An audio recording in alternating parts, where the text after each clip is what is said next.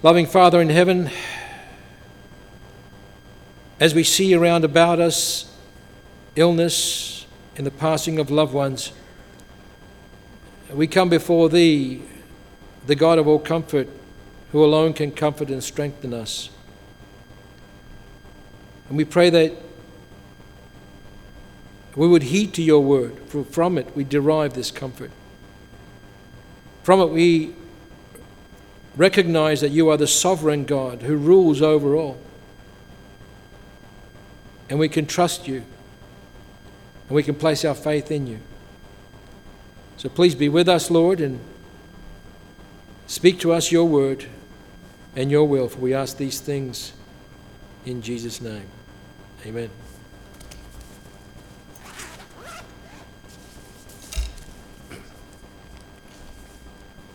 For this morning's text, I'd like, with the Lord's help, to turn to the prophet Jeremiah.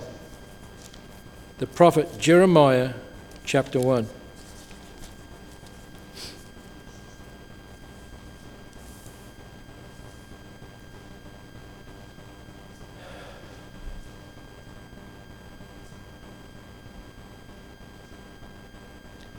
The words of Jeremiah the son of Hilkiah, of the priests that were in Anathoth in the land of Benjamin, to whom the word of the Lord came in the days of Josiah the son of Amon, king of Judah, in the thirteenth year of his reign. It came also in the days of Jehoiakim the son of Josiah, the king of Judah, and unto the end of the eleventh year of Zedekiah the son of Josiah, king of Judah, unto the carrying away of Jerusalem captive in the fifth month. Then the word of the Lord came unto me, saying, Before I formed thee in the belly, I knew thee, and before thou camest forth out of the womb, I sanctified thee, and I ordained thee a prophet unto the nations. Then said I, Our Lord God, Behold, I cannot speak, for I am a child. But the Lord said unto me, Say not, I am a child, for thou shalt go to all that I shall send thee, and whatsoever I command thee, thou shalt speak. Be not afraid of their faces, for I am with thee to deliver thee, saith the Lord. Then the Lord put forth his hand and touched my mouth. And the Lord said unto me, Behold, I have put my words in thy mouth. See, I have this day set thee over the nations and over the kingdoms to root out, to pull down, and to destroy, and to plough, and to throw down, to build, and to plant. Moreover, the word of the Lord came unto me, saying, Jeremiah, what seest thou? And I said, I see a rod of an almond tree. Then said the Lord unto me, Thou hast well seen, for I will hasten my word to perform it.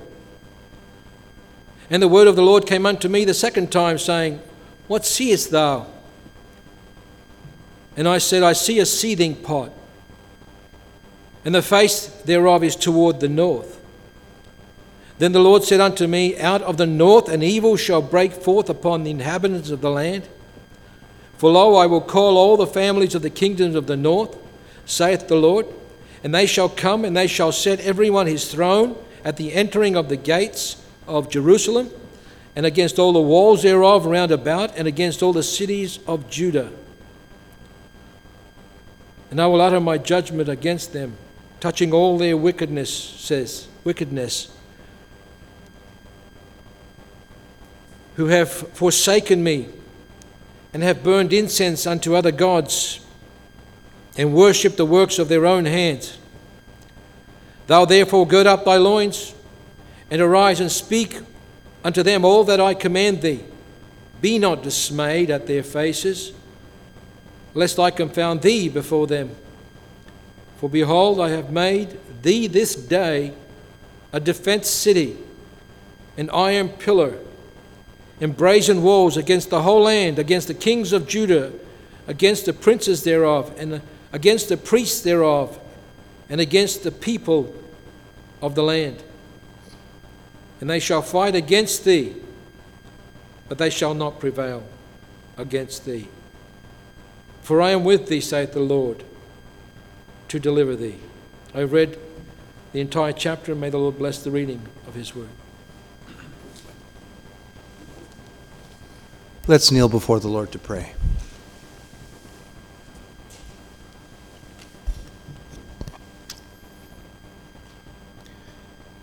Heavenly Father, we thank Thee for this opportunity we have this morning to both gather in Thy house and hear Thy word. We're so thankful that the veil, as it were, can be pulled back. And we can see into the spiritual realm where we realize that even though things in the kingdom of men may be upside down, confusion and, and turmoil and upheaval, Yet behind all of this, the Lord God Jehovah still sits on his throne and runs all things by the word of his power, according to his perfect and holy will. Though men may worship the works of their own hands, the Lord has ordained men, women, to speak the word where he has placed them, that his truth would go out and that hearts would be changed.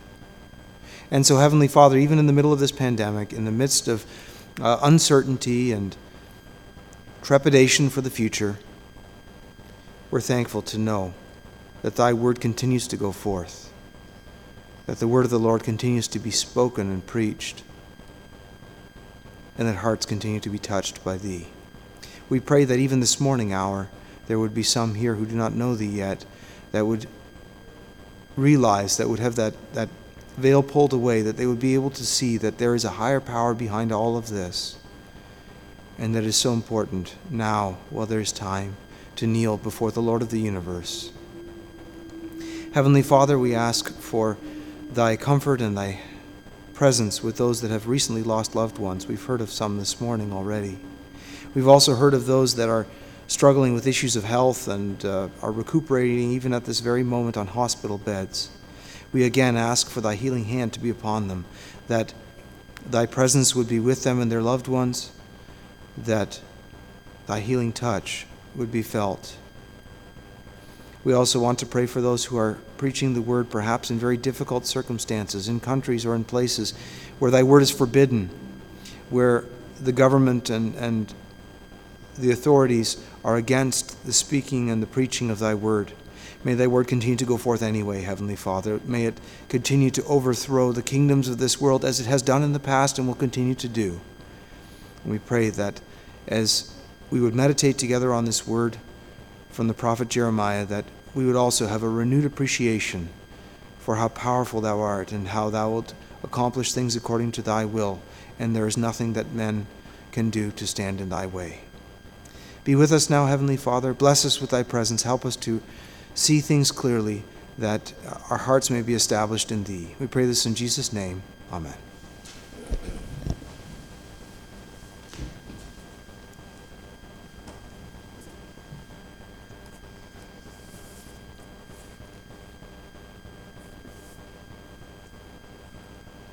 Some may wonder why I'm reading from the book of Jeremiah this morning. It's Christmas time. It's the good news that Jesus came to this earth, that he was born in a manger. And the nativity scene is so pretty. But we have to remember why Jesus came. It wasn't so that we can put up nativity scenes and give gifts to our children and to one another. Jesus came, as was we heard a couple of weeks ago, to even have a, her, the heart of her, his mother Mary pierced for what's going to happen to his son, to her son, Jesus Christ. The book of Jeremiah speaks to the core of human depravity. It speaks for the reason for the season. Why Jesus came. It's nothing else but sin. I have been looking at Jeremiah for a long time now, and I'll never exhaust it. But I spent this past week going through almost every single chapter, tabulating it in my usual spreadsheet so it's easy for me to sort and search. And, and I'm not going to give you the whole 52 chapters, but I want to, in some frame, in some way, to give a, a taste for what it cost Jeremiah and what it cost God to bring about his plan of salvation. Jeremiah didn't preach too many messianic prophecies as Isaiah did, but he did pre- he did quote a, he did articulate a few of the messianic prophecies that even Jesus Christ himself uh, alluded to or quoted in the book of the New Testament, in the Gospels. But he wasn't focusing so much on that. What he was focusing on was the heart of the issue. And the heart of the issue is the issue of the heart. Judah was the remaining tribe together with Benjamin around about that were not taken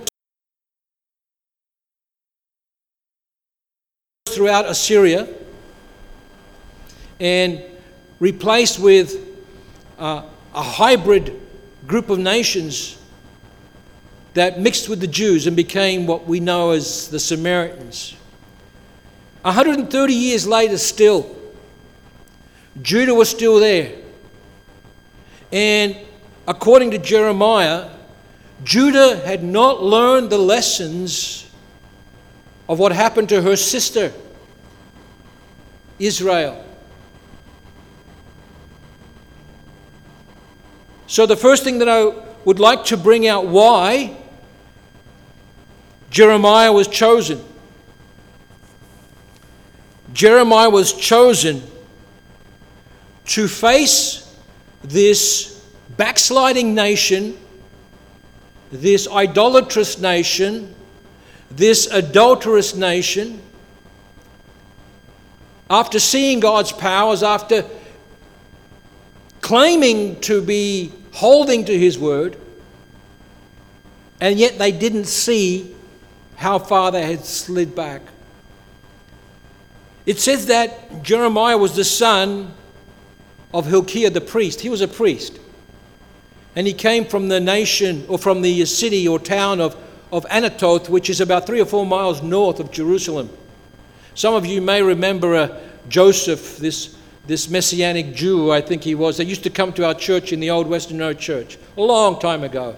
And you enter the doors and you could smell his fragrance that he put on, the aromatic fragrance that he had. And he considered himself to be a, a teacher an iterate teacher, and he would sit in our CFGs and make comments. He made some very good comments, as a matter of fact. But I remember him asking, So, where did Jeremiah come from? And we're standing around here listening to him. Anathoth, he came from Anathoth. I still remember that ingrained in my mind. It's a city of priests, a town of priests, where they priests probably learned, I'm not sure if it was a Levit- what they call a, a city of refuge or whether it was a, Levit- a Levitical town. But that's where he came from. And he was raised by his father, who was a priest. And at a very early age, he was called by God. He had actually gone through about 40 plus years in his ministry as a prophet, not only a priest but he became the mouthpiece of God. He became the prophet of God. A priest relays the, the, the sacrifices and the prayers to God. The prophet receives messages from God and gives it to the people. So he was a prophet and a priest. And when you look at the life of Jeremiah, you would see that he is, in very many ways, like Jesus. Jesus was a prophet, a priest after the order of Melchizedek, and a king.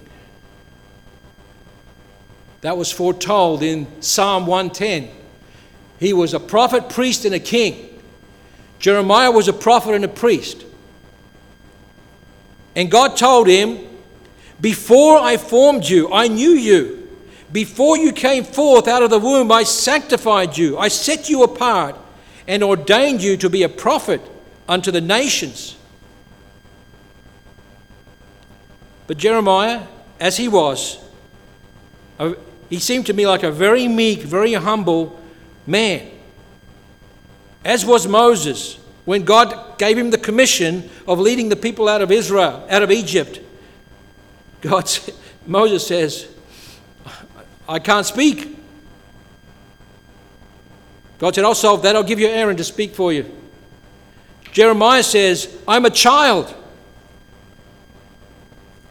I cannot speak. I'm a child. But the Lord said unto me, Say not, I am a child, for thou shalt go to all that I will send you, and whatsoever I command you, you will speak. Be not afraid of their faces, don't be intimidated. I am with thee to deliver thee, saith the Lord.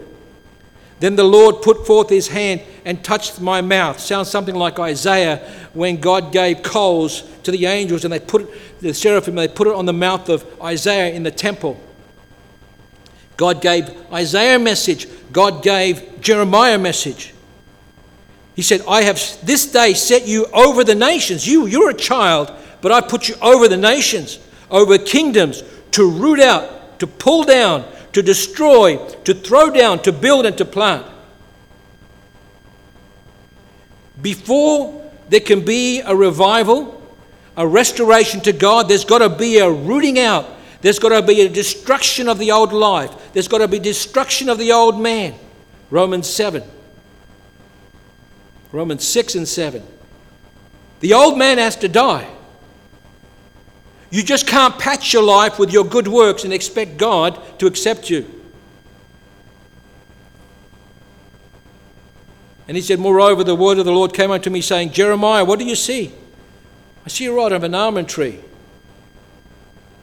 And then the Lord said, Thou hast well seen, for I will hasten my word to perform it. I remember Brother Willie, I asked, uh, he, I think he went to, uh, to Israel once, and we talked about almonds, and the rod of, that's what it was, the rod of Aaron budded almonds. And I asked Brother Willie, what do you think God used almonds to bud from Aaron's rod? And he said, because almonds are the first vegetation or fruit, or if you want to call it nuts, to, to bloom in Israel. They were the first things to come forth when spring was coming around. And the word almond means to hasten. It's because it hastens to get up there, to sprout, to, to uh, sprout its shoots, and to then to bring forth its fruit. And that's what's going to happen. God said, well, I'm going to hasten what I'm going to do to this nation of Judah. Then the Lord said unto me, Out of the north an evil shall break forth upon all the inhabitants of the land. For lo, I will call all the families of the kingdoms of the north, saith the Lord, and they shall come, and they shall set every one his throne at the entering of the gates of Jerusalem, and against the walls thereof, and round about, and against all the cities of Judah.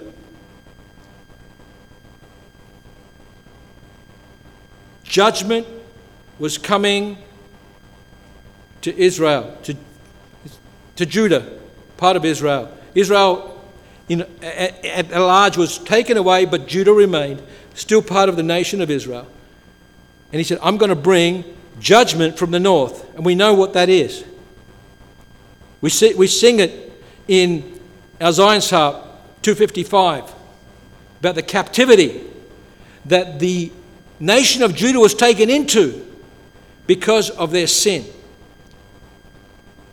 and I will utter my judgments against them, touching their wickedness, who have forsaken me and have burned incense to other gods and worshipped the works of their own hands.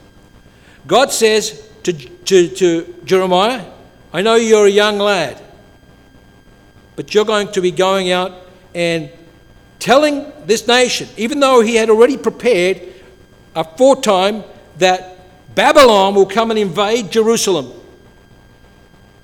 We see the goodness and the severity of God. You remember when God told Jonah, Go and preach in Nineveh? That you're done, you're finished.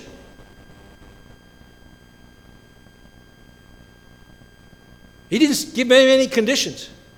And Jonah resistantly, reluctantly went, but he eventually got there and he preached. And they repented. And God did not destroy Nineveh. God said, I'm going to bring Babylon down to you, Nebuchadnezzar. Because your sin.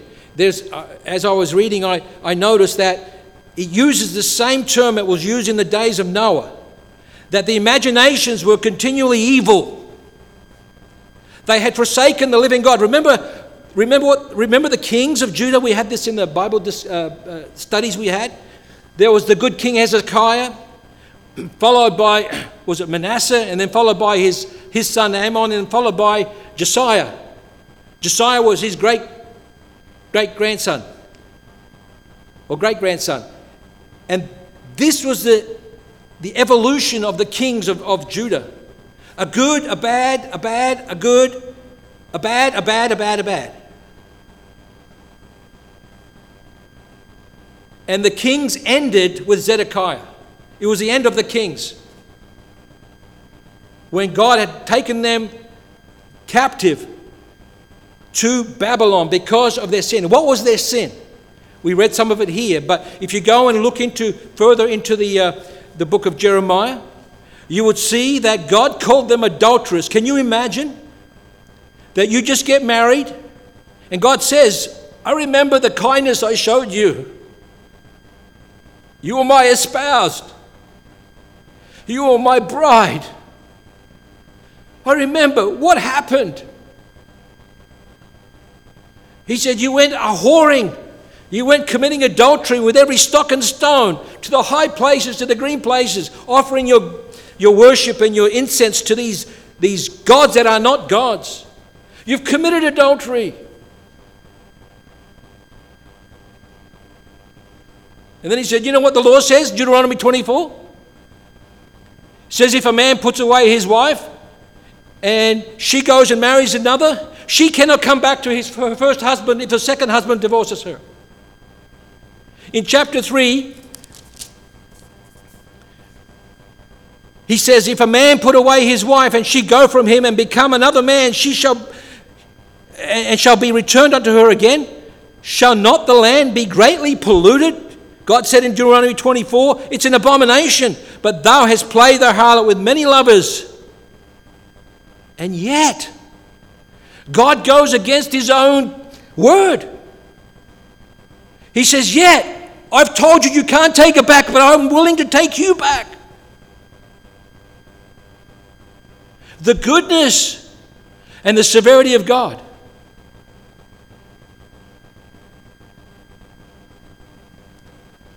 I'm not going to read every single excerpt, but what were the other sins that they committed? They were not providing justice to the oppressed, to the abused, to the mistreated. They were letting things go. And they had a priest, and the priest which eventually opposed Jeremiah.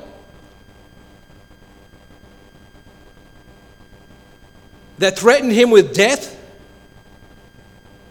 And Jeremiah was told, You're going to go to these people.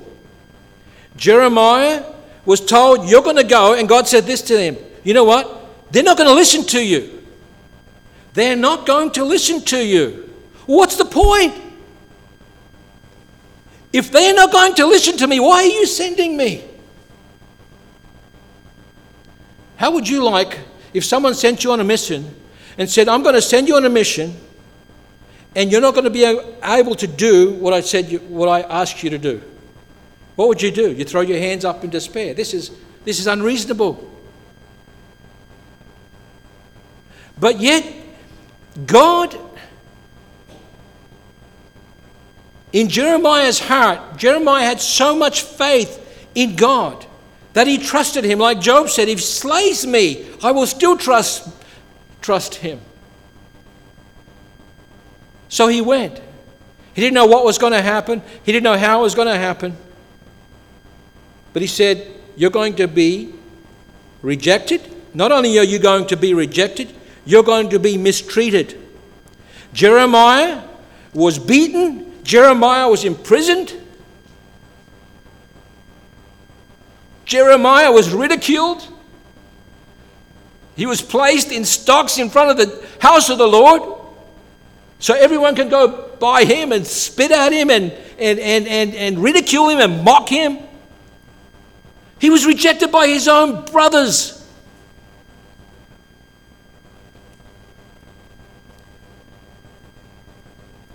You know, you, you think we've got it bad.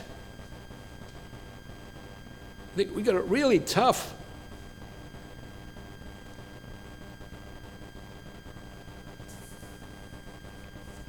He had to face the king. He faced Jehoiakim. Jehoiakim, God told Jeremiah, I'm going to tell you something. Every word that I give you, you're going to write it down. You're going to write it down, you're going to make a book. And now I can see why he had to write it down. Because there were times when Jeremiah was in prison, when Jeremiah was thrown into the slime pit when he, he couldn't preach, he was in, in isolation, solitary confinement. And guess what? Jeremiah got a secretary named Baruch. He called Baruch, Baruch, I need your help. I'm going to give you what the Lord has given me. and You write it down. And he spent and he wrote down all the judgments that were going to come against Israel all the destruction that was coming if they did not repent.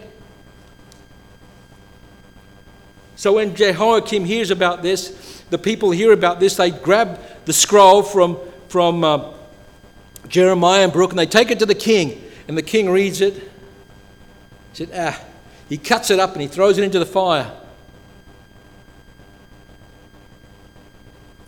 Would you say, that's it? I have no more to do. I preached, I wrote it down. He threw my writings away and burnt them. What am I going to do now? May as well quit. No. He said, Baruch, come back. I'm going to redictate to you what the Lord has told me. And he wrote them out again some lessons that we need to take note of. That when we feel like throwing in the towel, that when we feel like giving up, that when we feel like life is too difficult for us, look at Jeremiah, look at Jesus.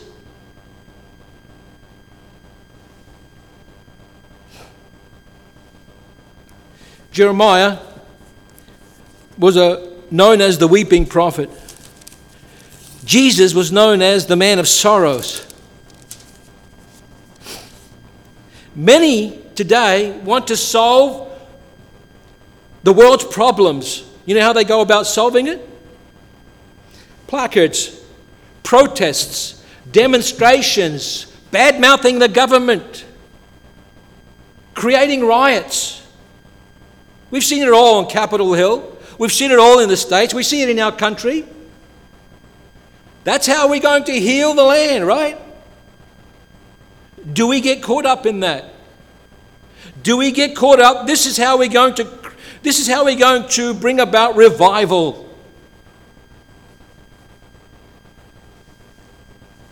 Let me ask a question.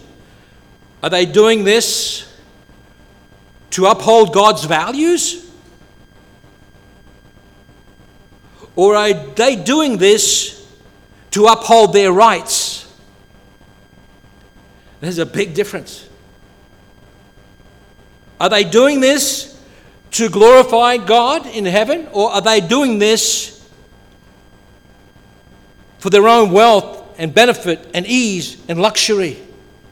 Do they even care about the, the poor? Do they even care about the widows? Do they even care about the sick? This, is, this was Jeremiah's response. When he saw everything that was going on, when he felt the oppression, he said, Oh, that my head were waters and mine eyes a fountain of tears, that I might weep day and night for the slain of the daughter of my people. In his mind, it was, it was as good as done. God is going to destroy the people of Judah. He's going to bring in the hordes and the marauders, and they're going to do a lot of damage, a lot of evil things, a lot of cruel things, a lot of pain and suffering that they will bring to Jerusalem and to Judah. And he didn't yell at them. He didn't criticize them. He didn't, he told them their sin. You know, Jeremiah was a very unpopular man. He was a very unpopular man.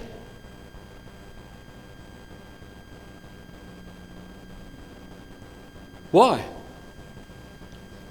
Because he told them the truth. He told them the truth. When Jehoiakim and, and Zedekiah, the kings, called him in, say, What has God prophesied? What are they saying for what we need to do? What's he telling you, Jeremiah? Jeremiah's response was something like If I tell you, King Zedekiah, will you kill me? If I tell you something you don't want to hear, will you do harm to me? Will you kill me? He was threatened many times.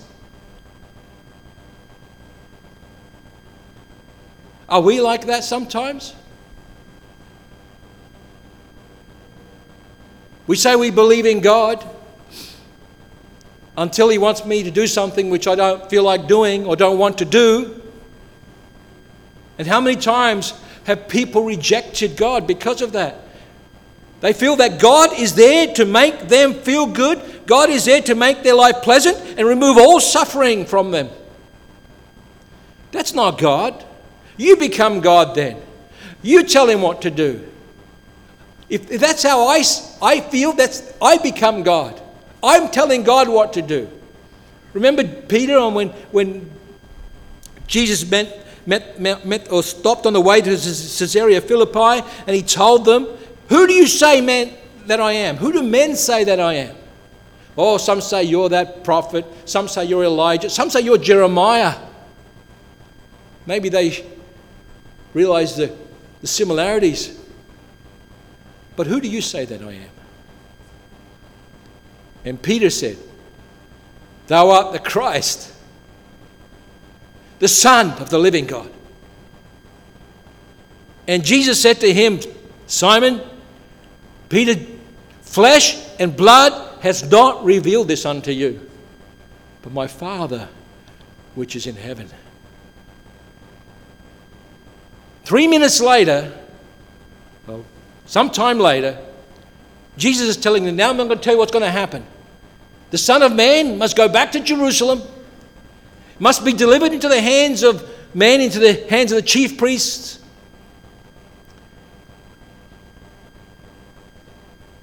And must die. And Peter says, No, Lord, it's not going to happen to you. No, we can't let that happen. It's not going to happen. What did Jesus say to him? Get thee behind me, Satan. For you savor the things of man and not of God. The nation of Israel and Judah was savoring the things of man and not of God. When it suited them, they, yeah, we can, we, we can worship God, we can, we can have the temple, or they had so much confidence in the temple. This is the temple, this is our protection. God said, There's not going to be any more temple. The, the temple is going to be burned. But back in the days of David, they had the, the Ark of the Covenant. They, they said, Bring the Ark, bring the Ark. Every time the Ark comes, we win. God says in Jeremiah, that ark is going to be dis- that, that ark is going to disappear where you're going. You're not going to have that ark of the covenant anymore. They trusted in the created things and not in the creator. They trusted in his gifts but not in the giver. Is that is that us sometimes? Do we take life very casually? Do we think as long as I come to church on Sunday, that's all that matters? I'm, I'm showing that I do care. What about the hard questions? What about when it comes time to give to the poor, to visit the sick, to pray for those that need prayer? And how many prayers do we need today? We don't have any time. Let me ask a question. If I would ask you to raise your hand, who here believes that the Word of God is the most important book in the, in the, in the world, in the Bible? What, what, is that the most important book in the world, the Bible? I'm sure every one of you, maybe I'm not sure, will put your hand up. If I asked you, how many have you read it through? How many hands would go up? If I asked you, how many bestsellers have you read through? Or how many other books have you read through? How many hands would go up? How much do you love the law of God? How much do you love the Word of God? I speak for myself.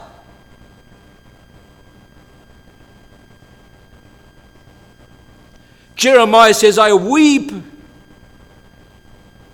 I cry. Because he believed the word of God. What's going to happen? Despite all of this, and I'm not going to go through the verses, I can give you copies of my notes later on if you like. But God, despite their actions, pleaded with Israel, with Judah. I'll give you one uh, verse in 3 7. In 3 7, he pleads, though they were adulterers, though they were idolaters, God says this, and I said, after she had done all these things, Turn thou unto me. Come back. But she did not. Do you remember Hosea? God, actually, he was a, a close, not too far away from Jeremiah in his prophecies. Remember Hosea? God said to Hosea, Go and marry a harlot, live with her know how I feel like. And the harlot goes away and has a few more kids with other men and comes back. And he goes looking for her in the streets, pleading, Come back to me. In front of all the Jewish people, through that would maybe mock him for doing so. This is our God. God is pleading with us today, with the unconverted, though you've rejected me all this time, though you've pushed me aside, though you think there are more important things to do in life, you will see, just like with the Babylonians coming into Judah, the end of Judah, the end of uh, Israel, the end of Egypt, even the end of Babylon that was judged after this in the last few couple of chapters. God's wheel of justice, his millstone of justice moves very slowly, but it moves sure and grinds.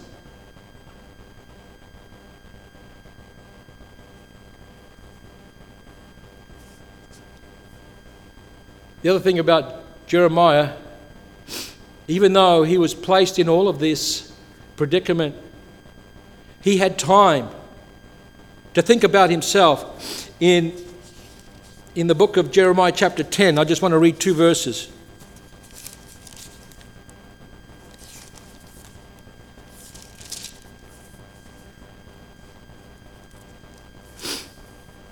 Says, Behold, the noise of the brood is come, and the great company, commotion out of the northern country of the cities that desolate. O Lord, I know that the way of man is not in himself. It is not a man in man that walketh to direct his steps. I know man cannot do it. I know I don't have it in me. Because in chapter 17 he writes, The heart of man is deceitful among all things and desperately wicked. Another translation is, The heart of man is deceitful above all things and incurable. Jeremiah felt his sinfulness before this awesome and holy and righteous God. And he says in the next verse, 24, O Lord, correct me, but with judgment, and in thine anger, lest thou bring me to nothing. This man that was laying down his life, that was abused and accused and rejected and maltreated, he says, Oh Lord, correct me. The way of man is not in himself, it is not in man that walketh to direct his steps. Oh Lord, correct me, but with judgment, with his righteous judgment. Do we come before the Lord? Does it matter to us? Does it really matter to us? Do we, do we, do we find comfort in doing what everybody else is doing? I, I'm willing to, to believe that the whole nation of Israel was saying, well, the majority is thinking this way. They can't all be wrong. And so I can be that way too. I can have my toys and I can also have God. I can have my pleasures in this world and I can also have God. How could they ever how could they ever think that they could put up statues of their gods, of Baalim and Ashtoreth and, and, and, and all the other deities they picked up, and have them in the temple, and have them in their homes, and have them in their marketplaces, and then still think that they could come and worship God on the Sabbath day?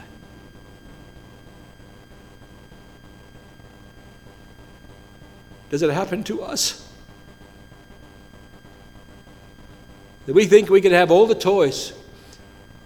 In our closed rooms, we can watch anything we want on television. We can surf to any website we want on the internet. We can hang out with anyone we want because we have liberty in Christ. There's a lot of false teaching out there today, just like there was in the days of, of, of Jeremiah. When he was preaching destruction. The false prophets were coming, Hananiah, and saying, Oh, no, peace, peace. You're a liar, Jeremiah. You're a liar in front of everybody. Hananiah comes to Jeremiah when he's in front of the king with his yoke on him and saying, This is what God is going to do to the nation of Judah. He's going to come with his hordes and he's going to take you in bondage, in captivity. And Hananiah comes to him and smashes a yoke off his neck and breaks it. He said, Ha! In two years, we're going to get rid of the Babylonians. The warnings are there. In the end, read chapter 39. In comes Nebuchadnezzar. Jeremiah told Zedekiah, You better surrender. Surrender, nothing's going to happen to you or to your family. But instead, his counselors and his so called assistants and aides said, Jeremiah, uh, Zedekiah, let's take off. Let's escape. And so they escaped, but they got caught. And Nebuchadnezzar, takes Jeremiah's sons, uh, Zedekiah's sons, he thrusts them through, kills his children in front of his eyes.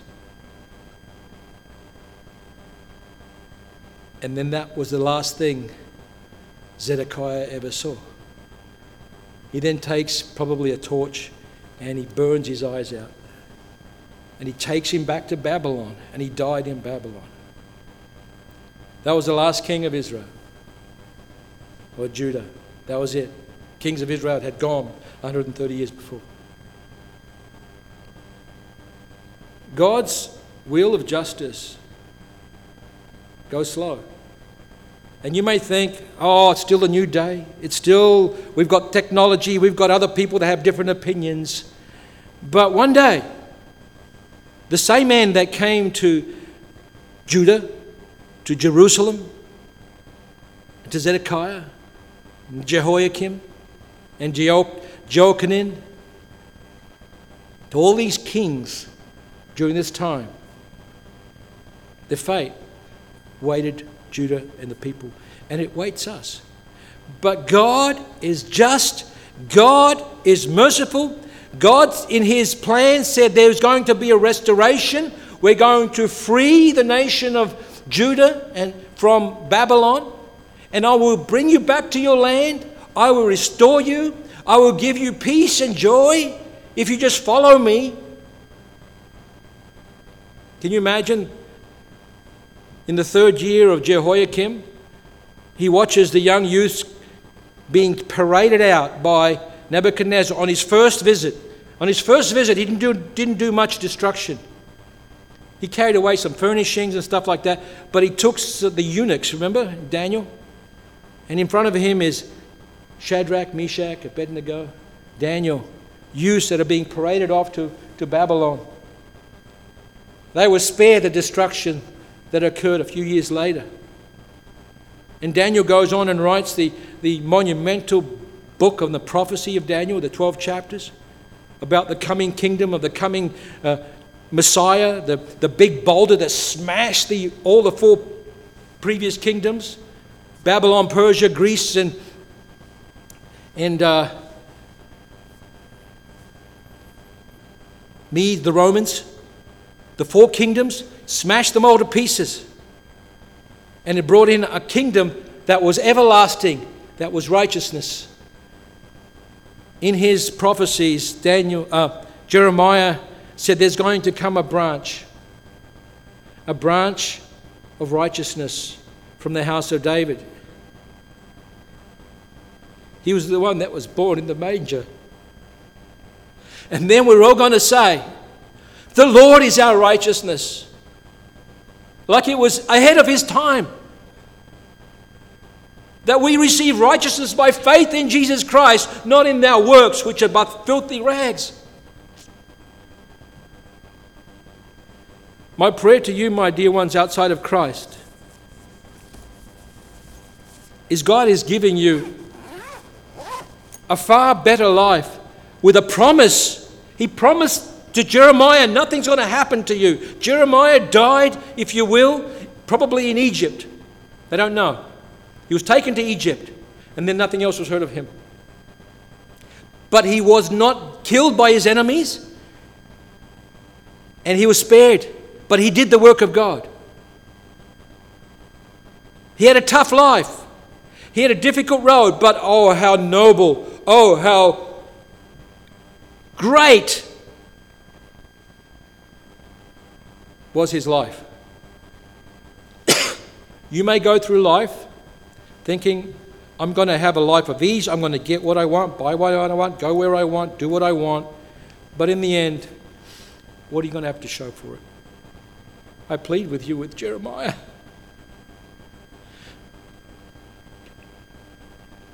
We shed tears from this pulpit every Sunday, pleading with you to come back, return to the Lord.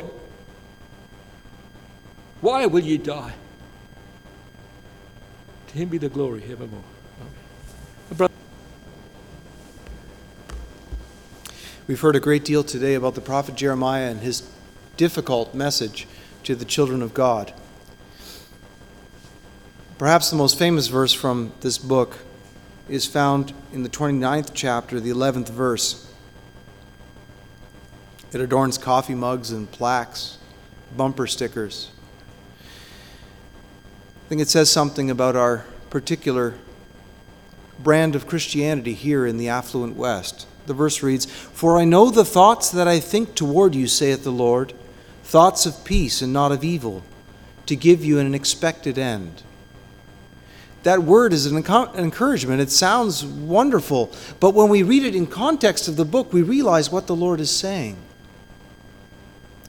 There's difficult work for all of us. When the ship of society or the church starts to drift, starts to get off course, correction is difficult. It often requires us to realize that we've become complacent, we've let things go, we've let things slide. And we need a Jeremiah to call us back to get things right.